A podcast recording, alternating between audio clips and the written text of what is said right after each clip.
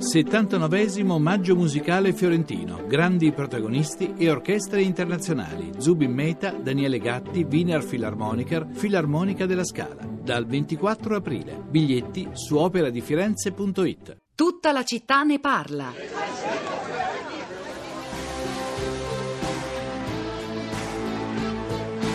Sappiamo come funziona. È un meccanismo rodato, automatico. Nessuno chiede, nessuno offre. Non ce n'è bisogno. Sì, è la teoria del suo capo, mm, come si chiama l'azione? D'azione ambientale. Azione ambientale. La sua ditta ha vinto un appalto per la costruzione di tre nuovi padiglioni. Mi dica com'è andata la gara. Avevamo i parametri migliori e abbiamo vinto. Non ha pagato una tangente? No. La Edil Mainaghi ha versato con cadenza mensile un importo pari al 5% della commessa. Cioè ha pagato una tangente. Sì, è la verità. Ma io non ho pagato nessuna tangente. Di appalti si occupa il nostro amministratore Cosimo Corbi. Quindi lei non ne sa niente. Corbi ha sempre avuto piena libertà nella gestione dei fondi, mi fidavo. Dov'è ora? All'estero.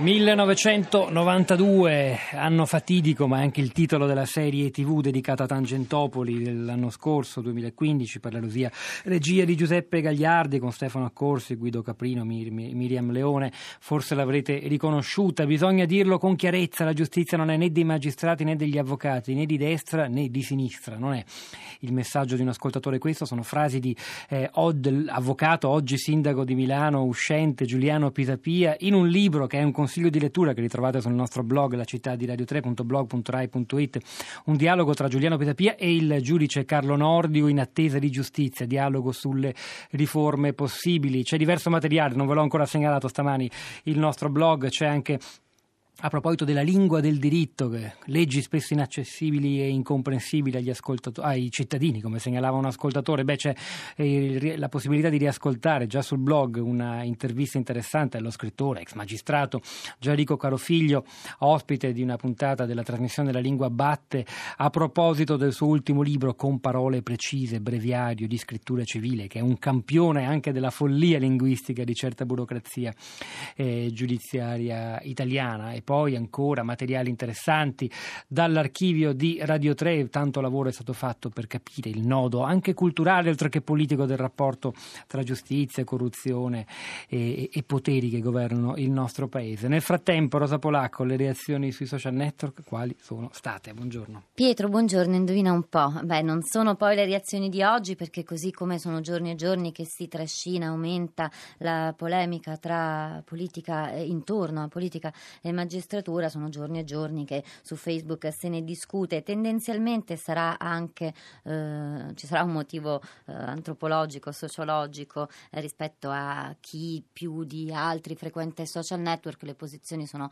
eh, sempre molto vicine a, a, quelle di Davigo, insomma, semplifico in questo modo. Seppure si è detto in questi giorni che gran parte del mondo della magistratura non ha appoggiato i toni, soprattutto la forma, il modo in cui eh, Davigo ha fatto le sue affermazioni, i social su questo non sono d'accordo, anzi la forma viene anche spesso estremizzata, questo lo sappiamo sulla nostra bacheca, eh, molta discussione, moltissimi post, non riuscirò a leggerli tutti, ma come sempre vi invito ad andare sul nostro profilo Facebook della città di Radio 3 a leggere, a partecipare e intervenire perché la discussione anche qui come sul blog prosegue per tutto il giorno. Eh, comincio con Panzella che scrive, è la, il primo commento di questa mattina, quindi in ordine d'apparizione comincia con lei.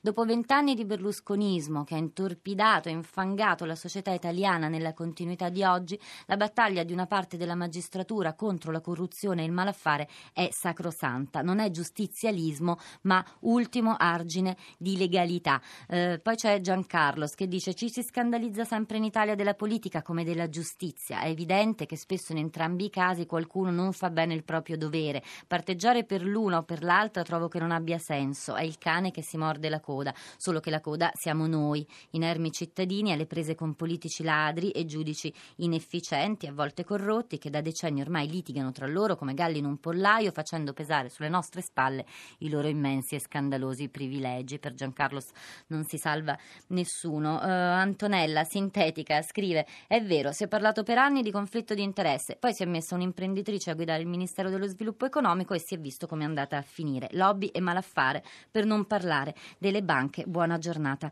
a tutti. Stefano scrive: Davigo non dice nulla di nuovo, è sotto gli occhi di tutti, ma se il 1992 a Craxi tirarono le monetine al grido di prendi anche queste, oggi non c'è nessuna reazione. Siamo anestetizzati, allora paradossalmente fanno bene a rubare, anzi non è neppure rubare, è il loro diritto divino. Sono entrati in politica facendo un investimento per questo, per avere il diritto di rubare. Eh, Giuliana, tanto rumore per nulla, la campagna studiata ad arte per diffamare Davigo cozza con i numeri. Siamo il paese con un picco elevatissimo di corruzione, evasione e delusione. È dai tempi di Craxi, e torna sempre inevitabilmente questo nome, che si fanno le crociate contro i magistrati. Costoro talvolta sbagliano, ma nella maggior parte dei casi fanno inchieste e processi, salvo poi avere insabbiamenti e paralisi dalla categoria dei governanti. Ancora Decmax, la politica è corrotta perché trova un terreno fertile in un paese dove si parla tanto ma si fa poco, ci si indigna tanto nel grande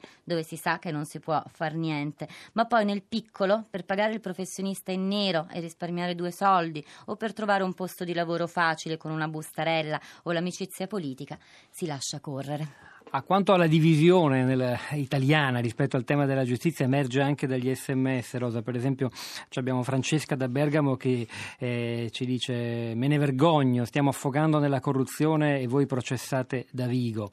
Nello, due righe più sotto c'è l'sms di Guido che dice invece continuate a colpevolizzare i politici, fate bene ma è tutta la nostra società ad essere disonesta. Come a dire, ciascuno poi legge anche le stesse parole in maniera diversa, poi ci sono molti commenti utili e interessanti anche sul nostro blog come farà il governo Renzi a portare in porto una riforma della giustizia, scrive Maria sulla città di radio3.blog.rai.it nella sezione commenti, ma non sappiamo chi fa parte di questo governo. E Antonio, sentir dire che ci sono stati magistrati eroici fa pensare a quelli morti e questo è solo l'inizio di una sua lunga e interessante riflessione. Nel frattempo ascoltiamo dalla viva voce di tre ascoltatori quello che pensano della puntata di oggi, del tema che abbiamo provato ad affrontare. Anna, buongiorno, cominciamo da lei. Buongiorno, io eh, ho scritto che l'educazione civile non, non, non nasce spontanea, va, va allevata come vanno, va insegnata ai bambini e, e, e, sono necessarie le sanzioni. Io vado spesso in Germania e non vedo, il, non vedo macchine. Ah, Anna è caduta, era interessante la testimonianza e il raffronto con la Germania, ma insomma... Eh perlomeno una parte del suo intervento l'abbiamo colta. Emilio, buongiorno, benvenuto. Buongiorno, grazie. Eh, osservavo che ai tempi di Mani Pulite i politici tentavano almeno qualche giustificazione acrobatica tipo ho rubato per il partito, adesso neanche si preoccupano più di, di tentare di arrampicarsi sugli specchi. Eh, alcuni interventi sarebbero facilissimi.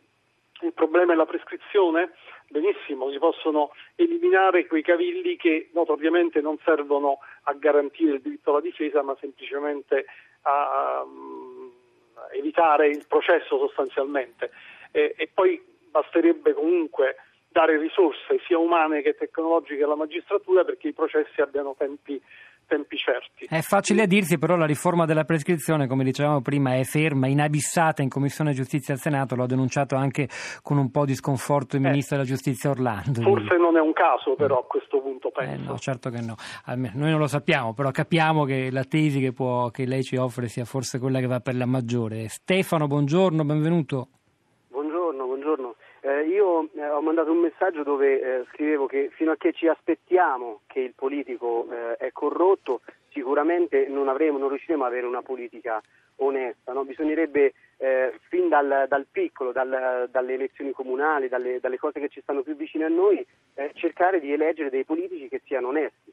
Vi faccio un esempio, un mio vicino di casa alle recenti elezioni del sindaco mi aveva chiesto di eleggere un politico suo amico perché ci avrebbe fatto dei piaceri nella piccola frazione dove viviamo, no? la strada asfaltata, più illuminazioni.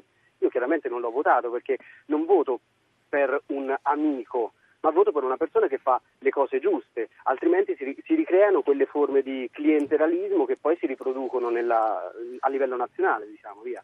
E ci ha fatto un esempio di scuola, direi Stefano, la, la, la, ringrazio davvero, chissà quanti elettori italiani farebbero la scelta che ha fatto lei. Grazie, grazie davvero. Rosa. Ancora da Facebook c'è Assunta che scrive da Vigo ha semplicemente parlato della realtà in un'Italia dove si spartiscono le tangenti, gli appalti tra partiti e imprese. Sembra di capire che hanno vinto i corrotti. Il decreto Biondi ha aiutato Berlusconi, è stato abolito il falso in bilancio, i reati tributari sono tali se riverberano sulla dichiarazione dei redditi. Gira la testa a pensare a come in Italia si intrecciano i poteri nascosti e quelli visibili. Da Vigo ha dato un colpo di spugna per fare un minimo di pulizia. Su Twitter c'era un hashtag, io sto con Davigo, uno dei tweet in questo hashtag è Davigo se avesse fatto le stesse dichiarazioni nell'era di Berlusconi sarebbe stato dichiarato eroe nazionale, ma i tempi cambiano. L'ultimo tweet è quello di Labi Studi, dice l'intervista di Renzi era distensiva, la partita importante ora è Milano dove nascono i reati finanziari. familiari. La misericordia nei confronti di chi è colpevole non si può concepire se non si tiene conto della necessità di riparare i torti che subiscono i più deboli. Ed è questa riflessione che è partita una puntata molto interessante di Uomini e Profeti dedicata al rapporto tra misericordia e giustizia. La potete riascoltare sul nostro blog, la città di radio3.blog.rai.it. Ci sono in quella puntata le riflessioni di Piero Stefani e Adriana Valerio. Ritrovate perché stiamo pubblicando via via altro materiale utile da diverse trasmissioni di Radio 3 continueremo a lavorarci durante il giorno perché merita, merita davvero eh, mettere sul campo, sul tappeto e anche nel blog quanto più possibile materiale per capire senza necessariamente subito eh, schierarsi. Un ascoltatore chiedeva perché non ci siete occupati di Chernobyl, il trentesimo anniversario, c'erano tante telefonate stamane a filo diretto di prima pagina, ne stanno per parlare sia Roberto Zichittella Radio Tremondo, poi alle 11.30 anche Radio Trescenza, dunque rimanete collegati. C'era Massimiliano Capitolo, oggi la parte tecnica, Piero Pugliese alla regia, Pietro del Soldario Polacco a questi microfoni, al di là del vetro, Cristina Faloci, Florinda Fiamma e la nostra curatrice Cristiana Castellotti. Ci sentiamo domattina alle 10.